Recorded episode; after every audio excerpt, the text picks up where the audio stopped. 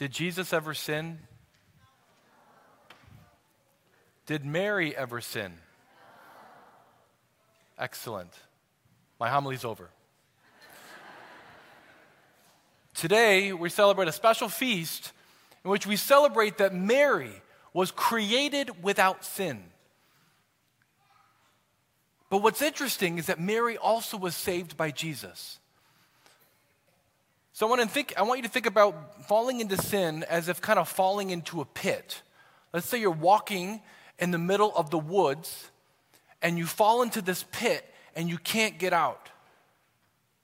And Jesus comes by and he, he takes his hand, he pulls you out of the pit.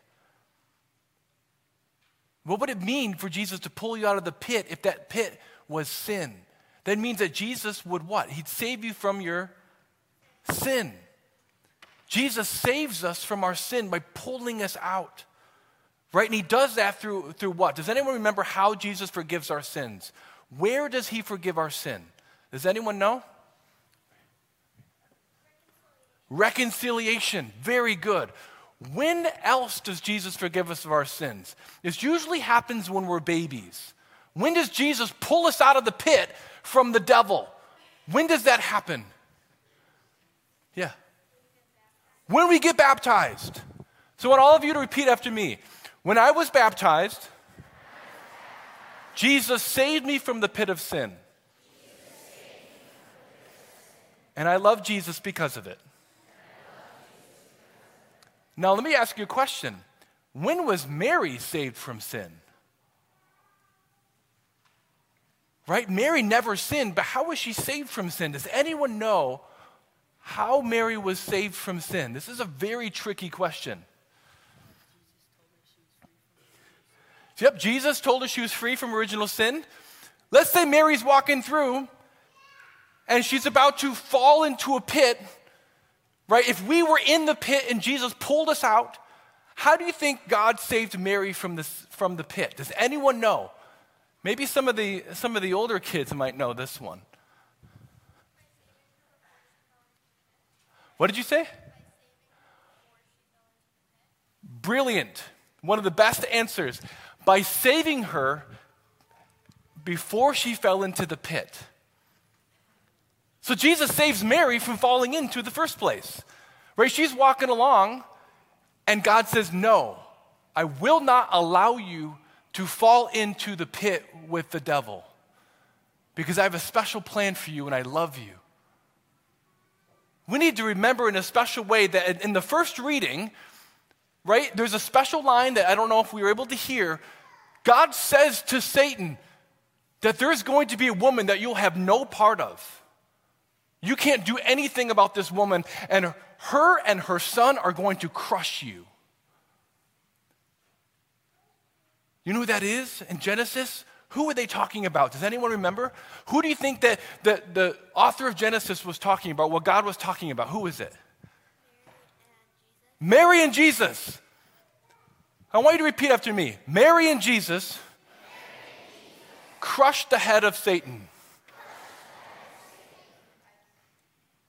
You know how powerful that is? That we have a mother in Mary who's never been tainted by sin we have a powerful mother who is filled with God's light and love. What does this mean for us practically? I want to offer two points. One, very important Mary, because she's filled with God's love, can help us to love with our whole heart and not to pull back and to try to be selfish. And I'm talking about purity of heart. So, one thing that I can, one way if I can illustrate purity of heart is this. Sometimes when we ask someone for something, we might actually not really be honest with them. Right? Has anyone had that experience where you're, you're trying to have a friendship, but maybe you, you want to take something for yourself, but you really don't love the person? Has anyone had that experience? So let's say, for example, I'm being really nice to my mom. I'm really being really nice to my dad or my teacher, but I really don't care about them. I just want something from them. Has anyone had that experience? Right? That's awesome, right? That's actually not awesome. All right? So I'm just saying awesome that you're raising your hands and being honest. So, this is the impurity of our hearts that we don't love people, we use them to get what we want. And maybe for some of the older boys and the, and the men in here, this is what we sometimes do with girls and with, with women. We don't really want to love them, we want to grab something from them.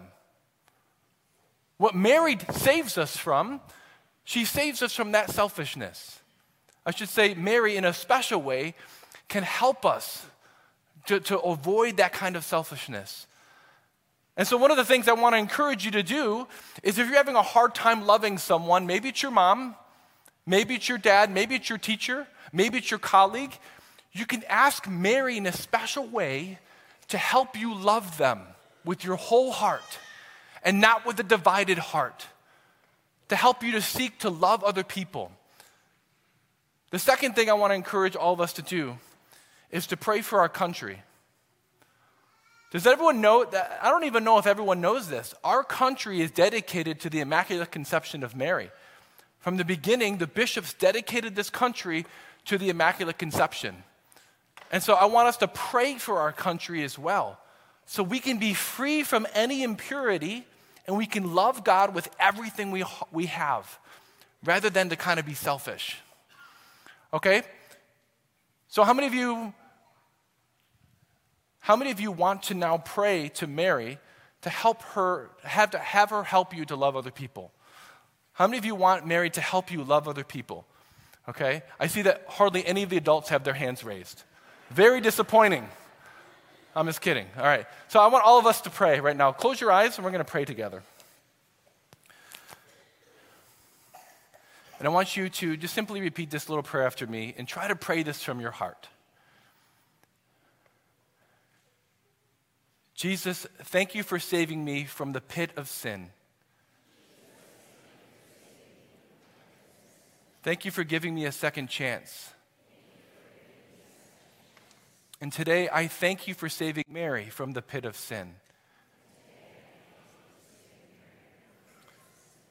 Mary, I thank you for saying yes to Jesus. And I ask you to, to help me to love others. Help me to, to be free from selfishness. And I ask, Mary, that you pray for our country. Free us from anything that would harm us so that we can bring glory to God everywhere. Thank you, Mary. And I love you. Amen.